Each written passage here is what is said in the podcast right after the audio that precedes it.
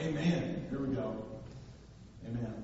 Holy Spirit, thank you so much for taking the Word, which is Jesus Himself, and illuminating that, giving us revelation, helping us to see that which we wouldn't be able to see apart from you.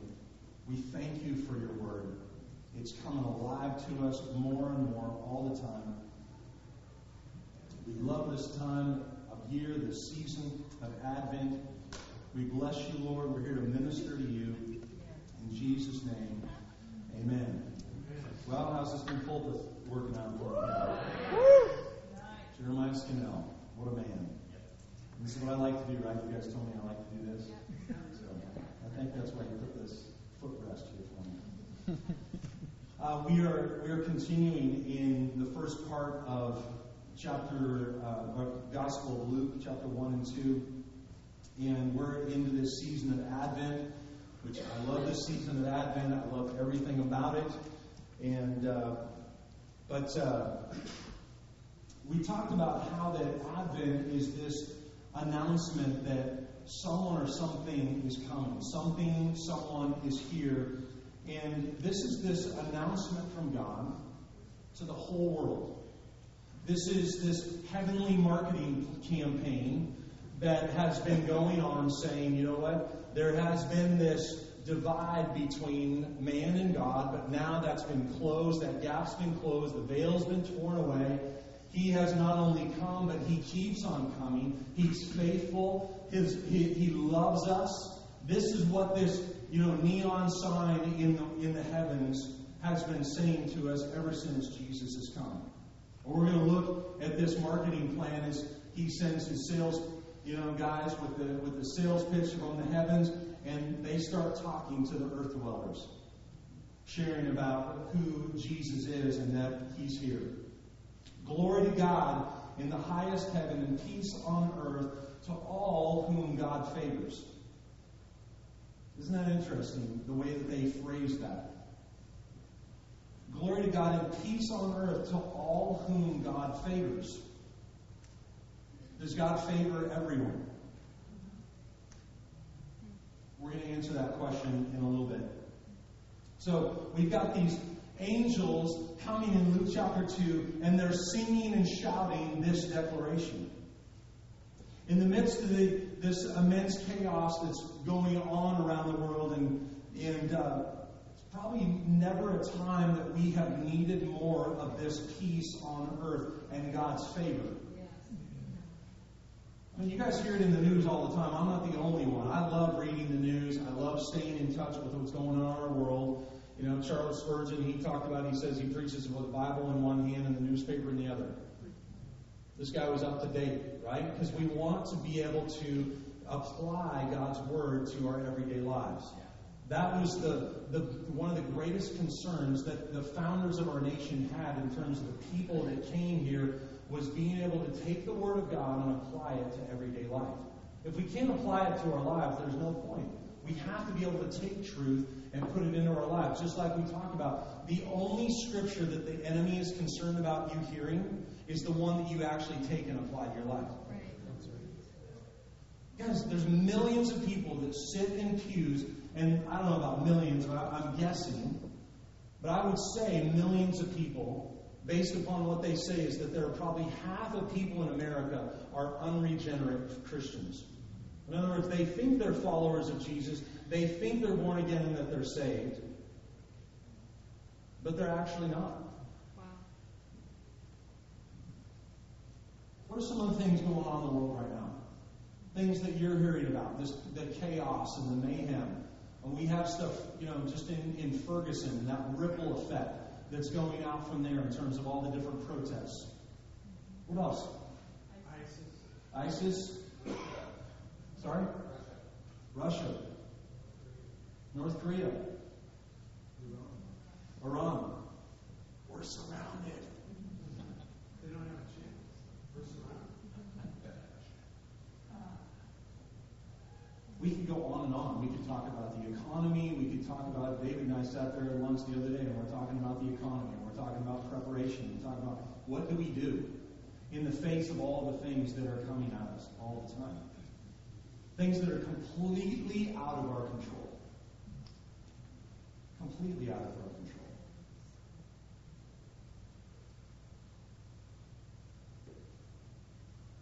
Well, before we start to lose the joy of the season, let's move on. Here's the good news that we see in here. We see Jesus coming and we see God choosing some very unlikely people, some unusual suspects, if you will, to do extraordinary things through their lives. And I am looking at ordinary people God desires to do his extraordinary work through them. Yes. That's what I'm looking at right now. And when I say that, just like myself, I know you're sitting there and you have all the disqualifications. You're going through your list of all the things that you're not and that you think you never will be, and we may not be. But I guarantee you, the people that God used, they never in a million years thought that Jesus would ever come to them, that God could ever use them in any way. But their stories are good news for us, and they're good news for our world that we live in. I want to focus on two of these situations, two of which we, we can apply to our life. And when we look at these things, one of them being this young woman, probably 13 or 14 years old, Mary. All the pictures that we see, you know, are there, she in the pictures. Uh, the pictures are probably a lot prettier than she probably was. They've got her all dolled up, and you know, but we kind of tend to do to the pictures of people um, like Jesus. Jesus was not a white boy like me, okay? Right? He's from the Middle East. So we, we tend to, you know, doll them up and get them all looking good just like we do to the cross. And so we make the cross a lot less than it really is in our lives. Next one would be the common shepherds. And uh, but these two examples that we want to look at uh, tonight are, are just great because they bring encouragement to us. When we first planted this church, we began to look at the, the lives of the 12 disciples. And you guys remember I was going through that and studying, looking at their lives, and it was amazing to see. It just built faith and encouragement in us to realize, wow, God used these guys. He can use us. It doesn't matter. God's not in. We, we know by looking at these people's lives that God's not into pomp and circumstance.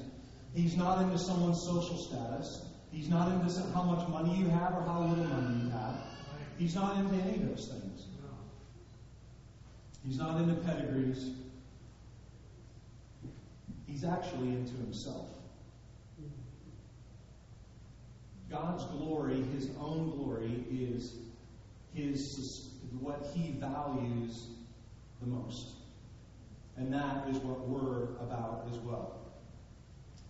What God values is very simple and yet very profound.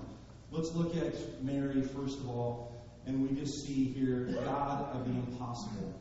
There are many situations that we look at in our lives, and this is where we make application because we all have those situations. Financially, whatever it would be. And we think, you know what, God's not interested in that. And I don't know why He's interested because I look around the world and I see all kinds of, you know, things that we look, we go, oh, FWPs, our first world problems, right? And yet He takes interest in those things. We have somebody on the other side of the world who's dying of starvation, and I'm concerned because I've just run out of milk. And God cares about that, and I don't get that. But we have much more impossible situations. Each of us can make that application in our own life, much more impossible than being out of milk. But let's look at here in Luke chapter 1, verse 26. Luke chapter 1, verse 26. The sixth month of Elizabeth's pregnancy, God sent angel Gabriel to Nazareth, a village in Galilee, to a virgin named Mary. She was engaged to be married to a man named Joseph, descendant of King David. Gabriel appeared to her and said, Greetings, favored woman, the, the Lord is with you. Everybody with me so far? Yeah, right. Confused and disturbed. Exactly. And yet, we've heard these things, a lot of us, since Sunday school, and so we just blow right past them. We're just going, yeah, we're just taking it and going, uh huh. Just like we think, we think, we talked about last week, how that when Jesus came, we think, oh, I totally would have known he was the Son of God. I totally would have got that, picked up on it. Mm, I'm not so sure. Statistically speaking, all of us would be out of the bidding uh, in, in terms of discerning whether or not it was Jesus who was the Son of God when he came. Mary tried to think what the angel could mean. Don't be frightened, Mary, the angel told her, for God has decided to bless you. You will become pregnant and have a son, and you're to name him Jesus. Think about all the stuff Mary was going to go through. Was she blessed? Think about that next time you say, God bless you to someone. He will be very great and will be called the Son of the Most High, and the Lord God will give him the throne of his ancestor David. He'll reign over Israel forever. Mary asked the angel, But how can I have a baby? I'm a virgin. The angel replied, The Holy Spirit will come upon you, and the power of the Most High will overshadow you. So the baby will be born, the baby born to you will be holy, and he will be called the Son of God. What's more, your relative Elizabeth has become pregnant in her old age. For nothing is impossible with God. That is what has to go deep into our spirit is nothing is impossible with God. Mary responded, brace yourself. Mary responded, I am the Lord's servant, and I'm willing to accept whatever he wants. May everything you have said come true. And then the angel left. Okay, let's start with the obvious first of all. On God's part, this is so not cool to do to somebody. Think about what God, knowing what He's doing, knowing ahead of time the consequences of what this is going to mean for Mary, and still choosing to put her through this.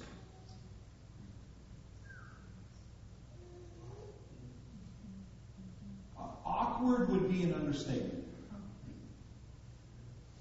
What was Mary supposed to tell everyone? I mean, think about what, what Mary's going to say. Yeah, um, we're like, Mary, you been eating like a little extra lately? And she's like, mm, yeah, how do you break that to someone? First of all, it's it's totally taboo in this time period in this culture. You you do not get pregnant outside of marriage. No way, no can do. Because th- th- there was a great fear of what would happen if you did this. But you know, this yeah, this angel came and told me. So she's 13, 14 years old. Think about my daughter Trinity. Let's try and make it real in terms of like, okay, Trinity says, Yeah, I got pregnant by an angel. We're all going, Yeah, right. Sure. Likely story. Boy or girl? Well, it's a boy. And you know this Messiah? This Messiah that's been prophesied for thousands of years. Yeah, I've got him cooking in the oven. That's who's inside of me. Right, and an angel told you this, right? There's no way to explain this. And this is why we see, the, I think, the reason why God had to send angels to come and announce this, because nobody's going to believe this story. Guys, even Joseph didn't believe it. He's, he's engaged to be married to this girl. He didn't even believe it. It took an angelic visitation for him to believe what was going on. Nobody's going to believe this girl. She is literally a lowlife from Nazareth. Nothing, remember what they said about Jesus? Nothing good comes out of Galilee or Nazareth.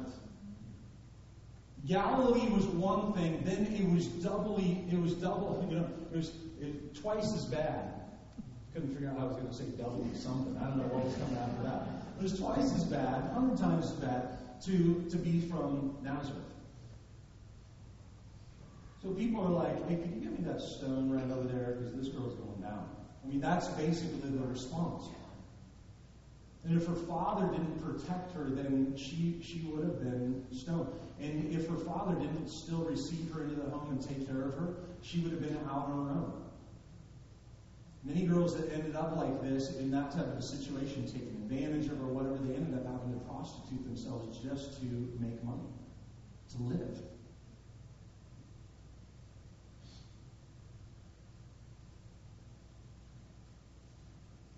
I mean, Jesus, um, you know, taking a modern day, it'd be like Jesus being born in like Colville or Briar or something I mean, literally, that's what it would be like. No big city. This is just a podunk town up north somewhere in Israel. And this is how God chose to bring Jesus into the world. I, I'm, young, poor, female. She had every strike against her. Every strike. And God purposefully did this. And He's going to use us. He's going to use us. I think He's showing us every single strike so that we can say, I have no excuses. I, there are no disqualifications at that point in time.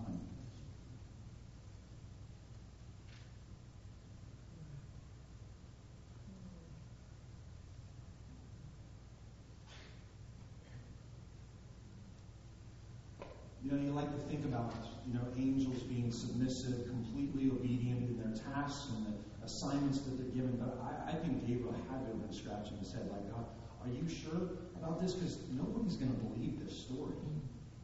I mean, you're setting her up for an impossible situation. Okay, this also should help us see that every impossible situation that we look at in our life that seems impossible is now possible with God. That we can believe that God is orchestrating things. You know, as we went through, Mom, when we went through things, shouldn't have done that.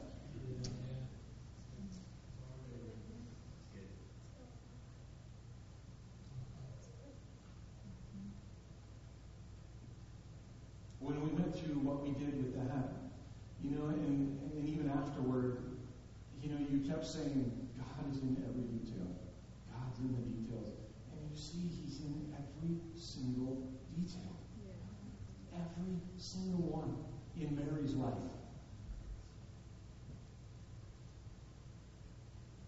When you think things are getting totally out of control, God is in control.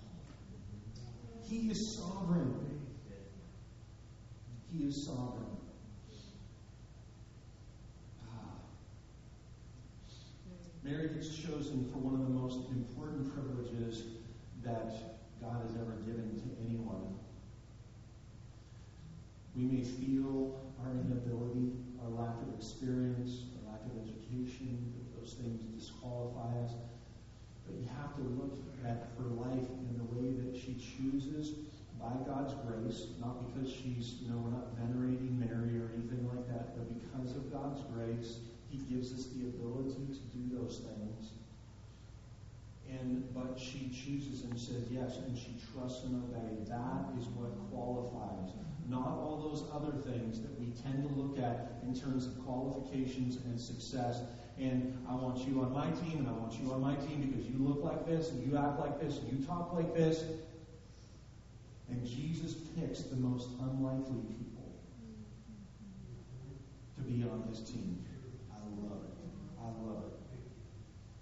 So Mary literally, we can look at this and then take this and apply it to our lives, but literally she becomes this delivery system for the Son of God to the entire world. Because she was willing to say yes and to trust Him, trust God and obey Him, from some guy that shows up in her room and some, some God gave her obviously faith to be able to believe what it was that the angel was telling her, even at such a young age.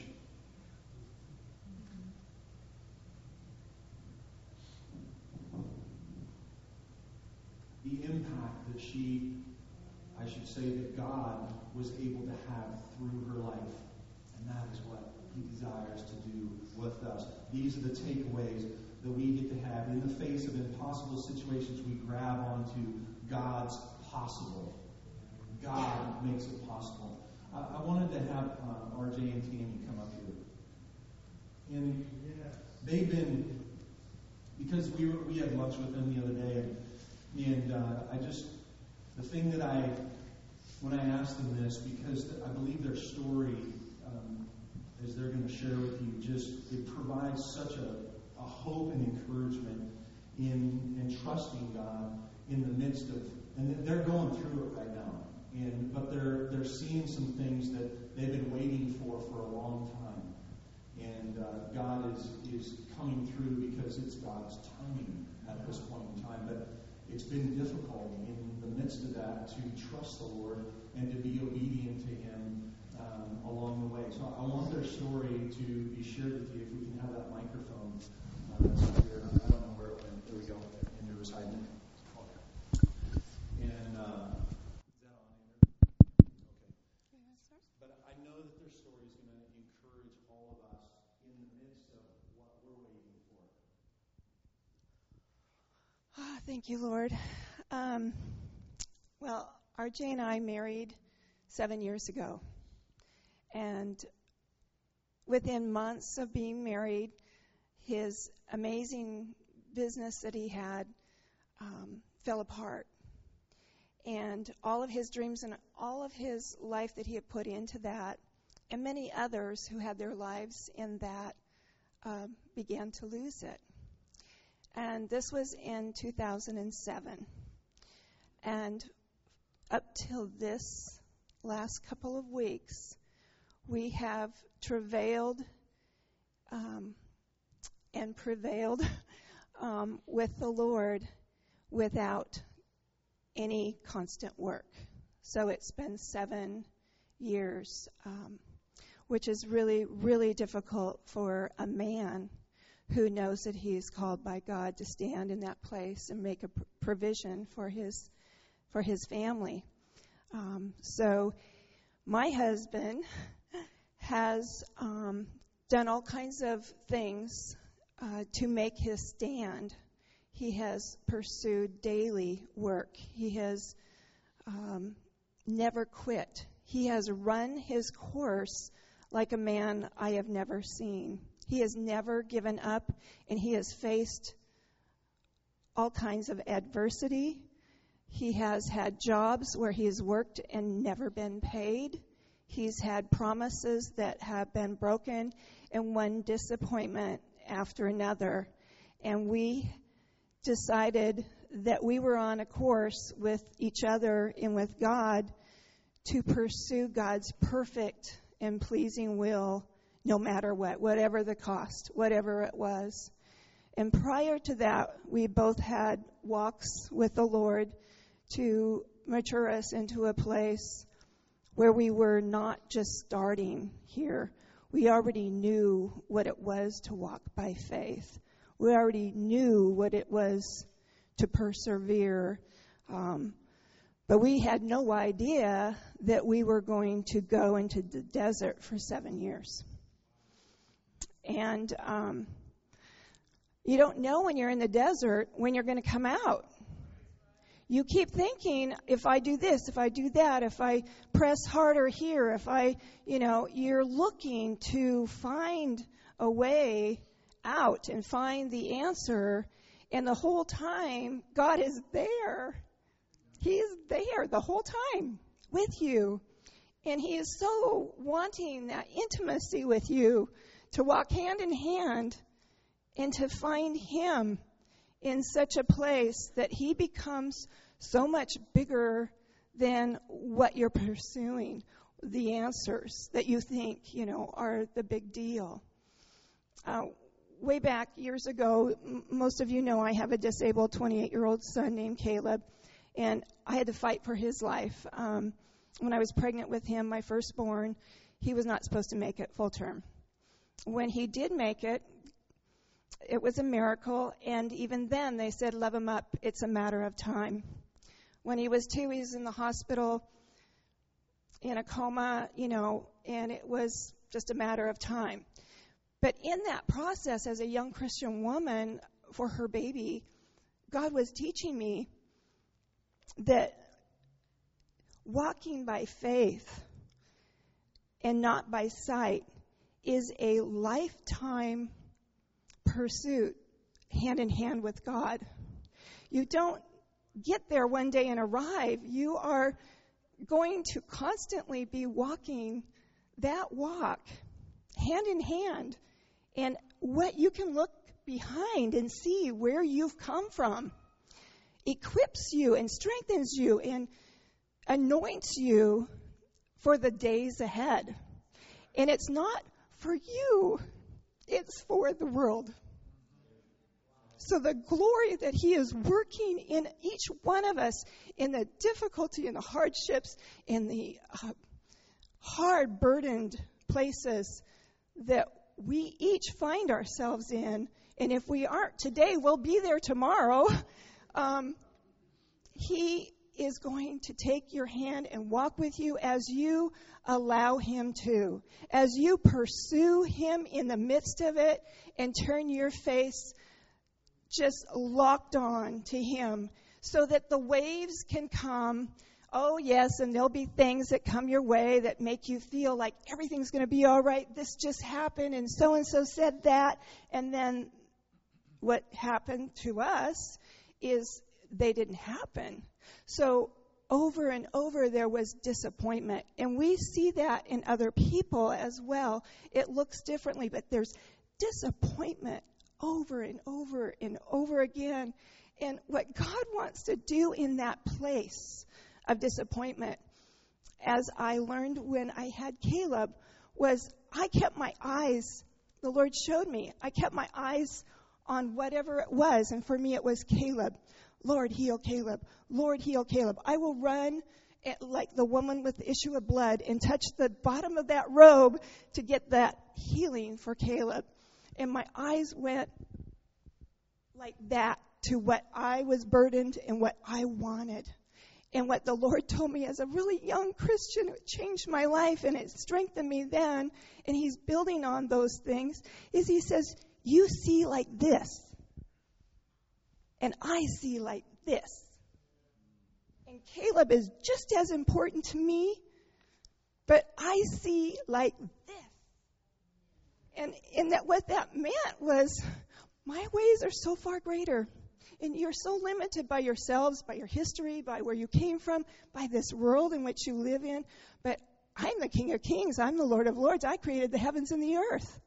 You know, and if we can wrap our heads around that, so that that thing that we're so burdened for, we realize, my God,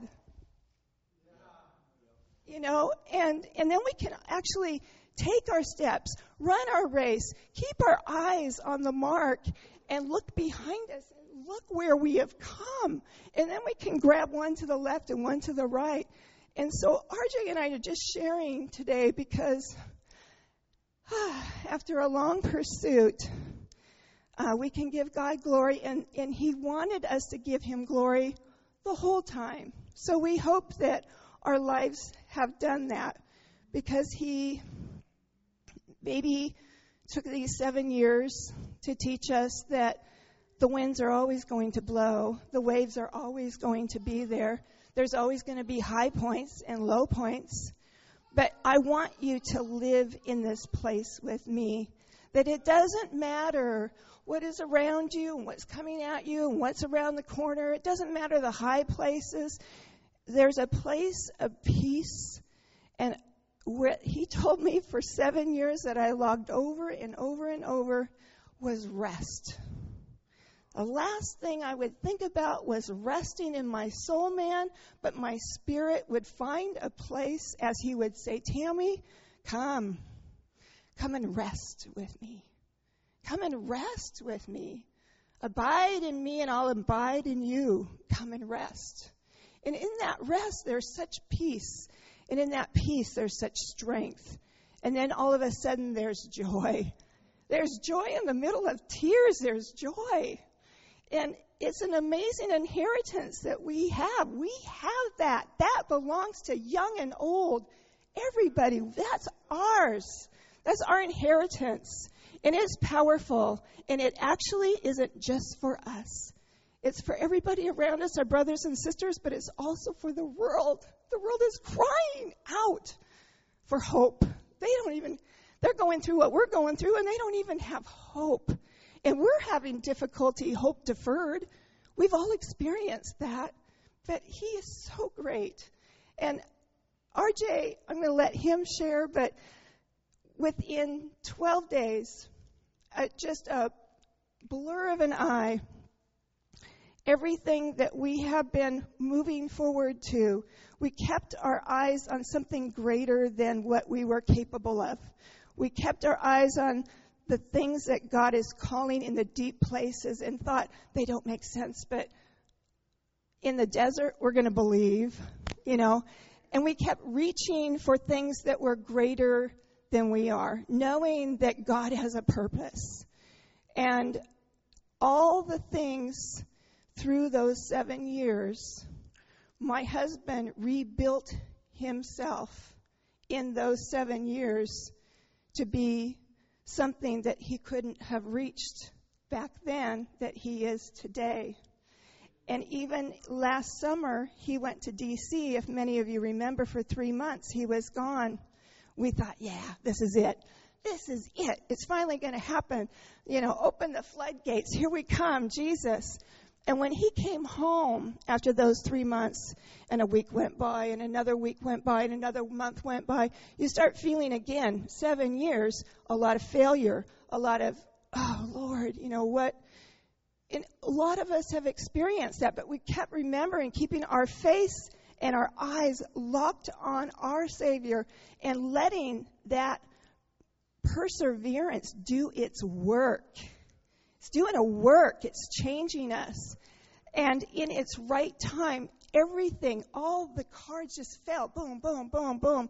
And you look back and you knew that none of that could have happened without the step before it, without the step before it. And we didn't do it, God did. God did.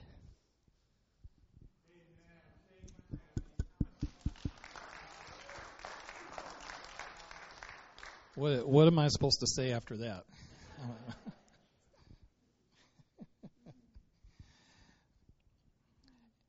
I think one of the things that the Holy Spirit had uh, reminded me of this past week was it's time to seal it. And I, I really didn't understand what that meant. I had to ponder on it for a moment. But then I realized, oh, witness and testimony. Seal it. Witness and testimony.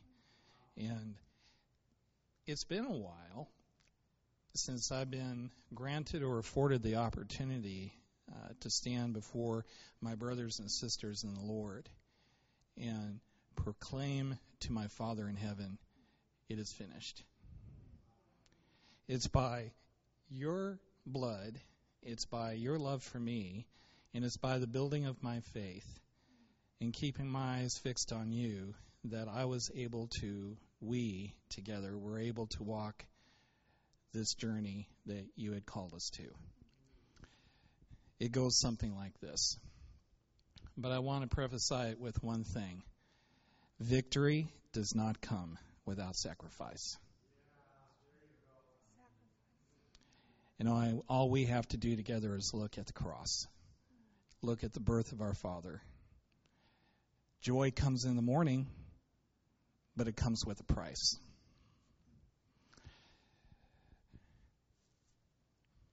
There's so many things in my head, but I'm going to keep this short. Taking a look back, uh, 2008, I have some dear friends with us who I have known for 15 years. They are our friends, our brother and sister in the Lord. They believed and they have walked with us through this. What what wonderful friends to have that can that can do that with you. so in all sincerity, I think the two of them The year was 2000. Uh, I had left the military uh, after 15 years of service uh, in the uh, counterintelligence field. Came back home, um, met Dave and Paula uh, at a church, and uh, decided for some unknown reason to test the waters and become an entrepreneur. Sounded exciting. Uh, started a company, and the company was a success. Uh, we were providing um, uh, secure communications uh, for the government. Uh, and the long and the short of it is the year 2008 hit and everything that came with that. So the well dried up, the company is lost, and you're left as a man standing there saying, What do you do next? Where do we go from here? A couple of years went by, resumes are going out, and I had become very accustomed to the word unfortunately. This is the world talking back at you, unfortunately. So we continue to walk, we continue to pray, we try to find, but can find nothing. We're truly walking through the desert. Then an opportunity had come where uh, I was afforded, uh, through my veterans' uh, benefits, uh, to go back to school. And the long and the short of it is not once but twice over uh, secured uh, two degrees one of which was in energy management and the other in business management, which I finish up this next quarter. But because of that, uh, I was afforded the opportunity to go back to Washington, D.C., uh, and served under a uh, scholar fellowship with the Department of Energy headquarters. And all of a sudden, a little light bulb goes off in your head going, uh huh something's starting to come together. Something's starting to make sense. Asked me that I had been doing this five years ago, I would have told you you'd lost your mind. You're crazy, not me. But from that, uh, I was absolutely stunned and amazed.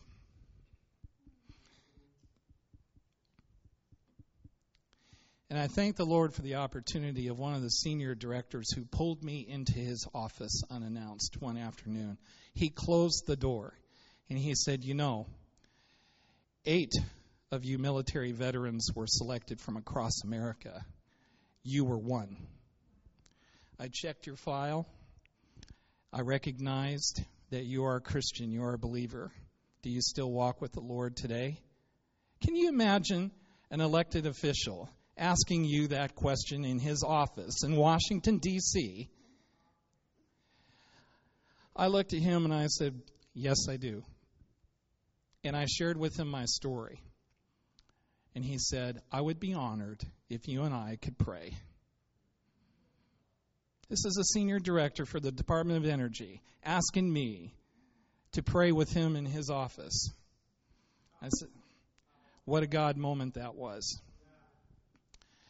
I come back home and find that uh, something astounding had happened.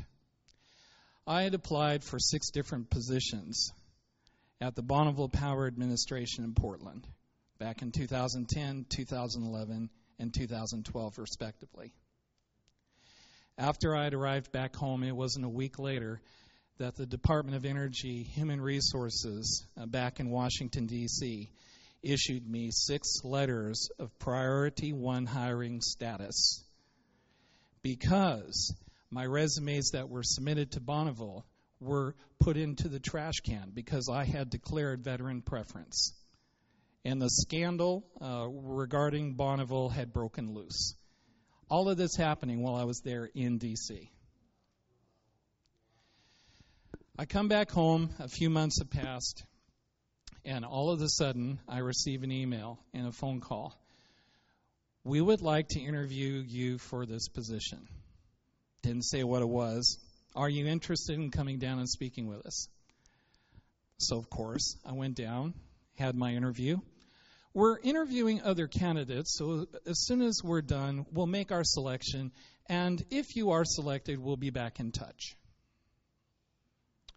48 hours later, I receive a phone call from one of the directors there at Bonneville, and she had said to me, can you be down here by tomorrow morning at 11 a.m.?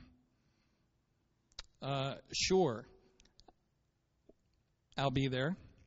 Um, but I can't make it at 11. Can we make it 12:15? Well, why is that? Well, because I have another interview that I've been called into uh, at 11 a.m. So I get down there, do the first interview. Typical response We're interviewing other candidates, and it'll take us a couple of weeks. And if you're selected, we'll be in touch. I walk into the next office and find out that a uh, retired uh, U.S. Army colonel uh, was in charge of this program, and he says to me, This won't make sense to you. Are you a 97 Delta? That was my military MOS for what I was doing, and I said, Why, yes, I was. And he explained to me that he had come out of the same field. In walked the head of the Human Resources Department, sat down, and said, Mr. McIntosh, we really, we really need you. We would be honored if you would accept our offer for full time employment with Bonneville Power.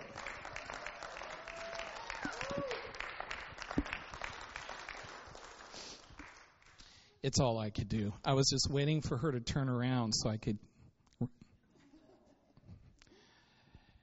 Next thing I do is I get in my car. I say, uh, Thank you, Lord. I call my wife and tell her how the first interview went. And I said, and oh, by the way, the second interview, sweetheart, I'm hired.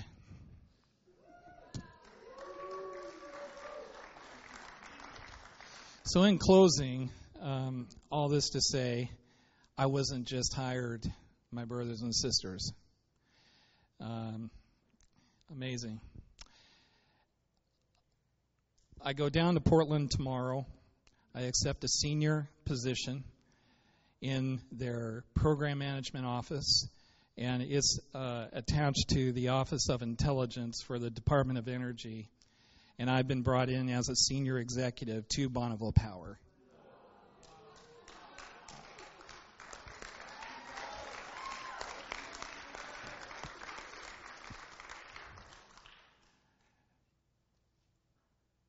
Here's the thing there's no victory without sacrifice. In your walk of faith, no matter where you're at, physical, financial, doesn't matter.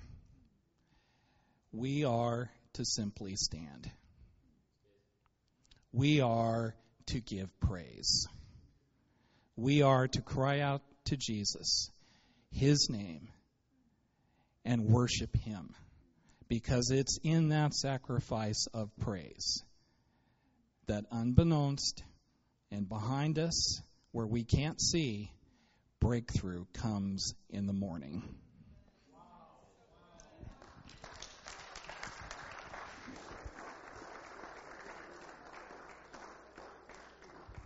Sorry, I just wanted to say one last thing because Pastor Eric had told me this. Is it, it's not all finished you know, um, we still have a process, and we've had 12 days to digest that we're moving. We're moving from a home that we've lived in for 25 years, a beautiful log home on five acres. The peace of God rests in that place. We're moving into a land that we don't know and people we don't know, and and eventually we'll have to find another church. you know, we just now made this our church. you know, and so, but we have laid our lives down and given our lives to the Lord and said, Yes, Lord, yes, Lord, yes, Lord, um, for seven years. And in that, there's victory. In that, God is moving. And we have to believe by faith, even for my son Caleb, because I don't even know for sure what's going to happen there with this move. Um, but God is able, more than that, if He has started this and this is of Him and there is a purpose for us there, then He will work out all these other things. But I don't take it for granted and I don't go woohoo and I don't let the wind of joy just grab me and pull me. My eyes are just as fixed, just as strong, persevering to the very, very end because this is a walk. And that's what I wanted to share is it's a process from beginning to end. We're all in it.